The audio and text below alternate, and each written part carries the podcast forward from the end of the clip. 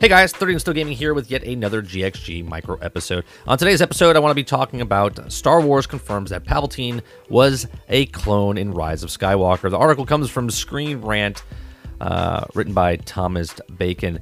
Okay, so the novelization of Star Wars The Rise of Skywalker confirms that Palpatine was a clone. The Disney era of Star Wars is frequently used novelization to tie up loose ends from the films themselves. In the case of Star Wars The Rise of Skywalker, the film had startling numbers of plot holes, and the writer Rae Carson has surely uh, be hoping to navigate through them.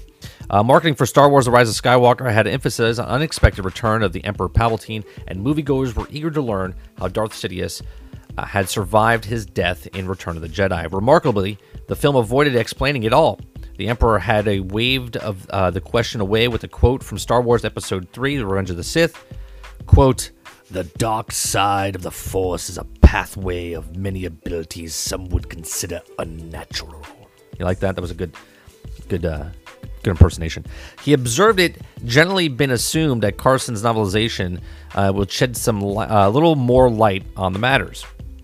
Although the novelization isn't officially on sale until March 17th, Lucasfilm Publishing decided to sell advance copies at this weekend's C2E2 in Chicago, and the passages um, uh, passages that have begun appearing online.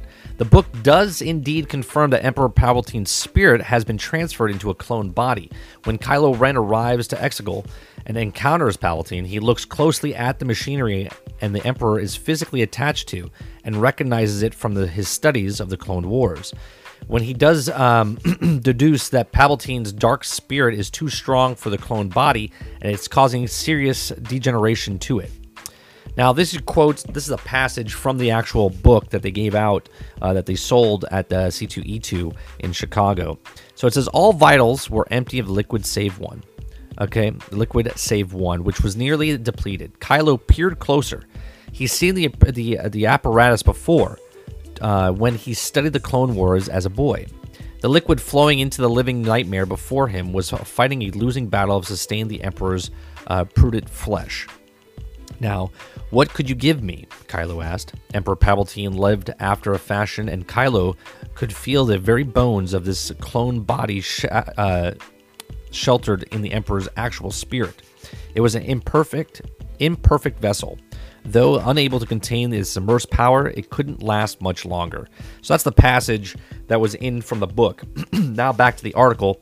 There are striking similarities between Palpatine's canon uh, resurrection of his return in the old expanded universe, like Star Wars: The Rise of Skywalker.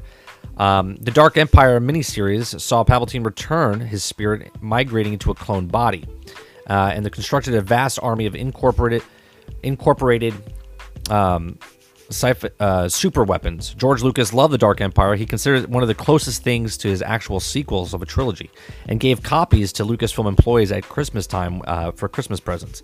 The key difference, however, is that the Dark Empire, as a clone body, was actually able to contain Emperor's spirit.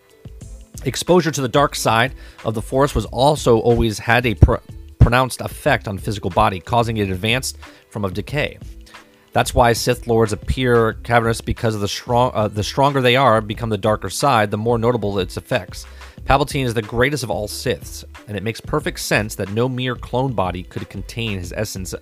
Uh, so the novelization subtly hits, subtly hits at the Emperor.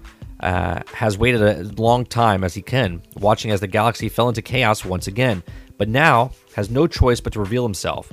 His clone body is completely failing him, and he's running out of uh, regenerative formulas and have been keeping him alive all these years, and he needs a new host.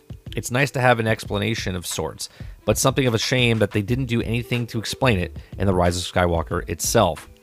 So here's the problem. here's the problem with the Star Wars series. Now we talked about this months ago, months ago uh, when the when the movie came out. That I believe his name is um, Matt Wolf. Is that his name?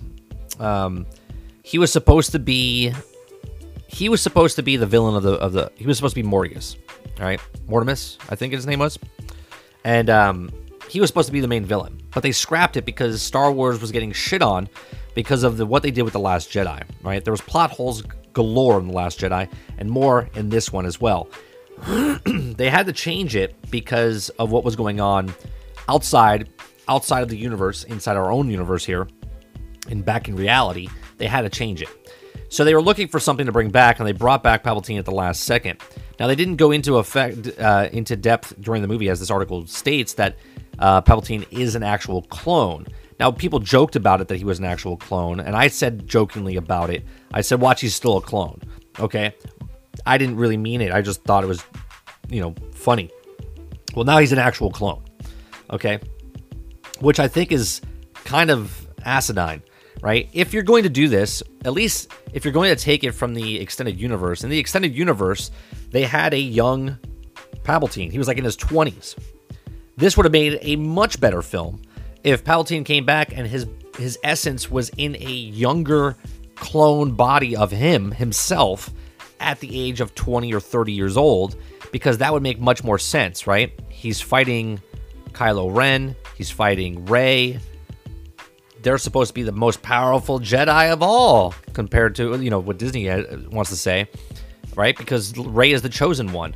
But at the same time, if Palpatine is her grandfather, how cool would that have been if her grandfather, one is Palpatine, two, he's back in a young body, so he's about the same age as Rey, and then they would have fought each other, and it would have been a strong young Palpatine versus Kylo Ren and Rey instead of this I'm sitting in a chair, I'm shooting my lightning at you, and I'm an old guy who can't stop peeing, right? Because he once he once he started the, the lightning, he couldn't stop yet again. Okay, so I think if they if they're gonna take from the extended universe, I don't understand why they're like they own the rights to the extended universe, right? They gave permission. Lucas gave permission to take the extended universe and and and let them go with it and pull stuff from the from the trilogy and what his thoughts were. And Disney bought up all of this stuff. They owned all of it.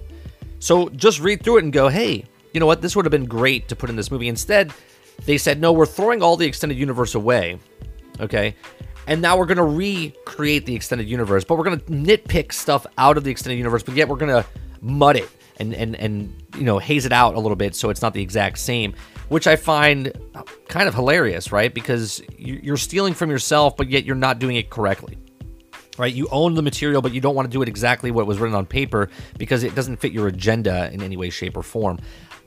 My opinion is they should, if one, they shouldn't even have brought back Palpatine for this movie. They should have had a completely different uh, villain in this. But since they brought him back, if you're going to make him a clone, like you did, right? His essence was in a, yet another clone, okay?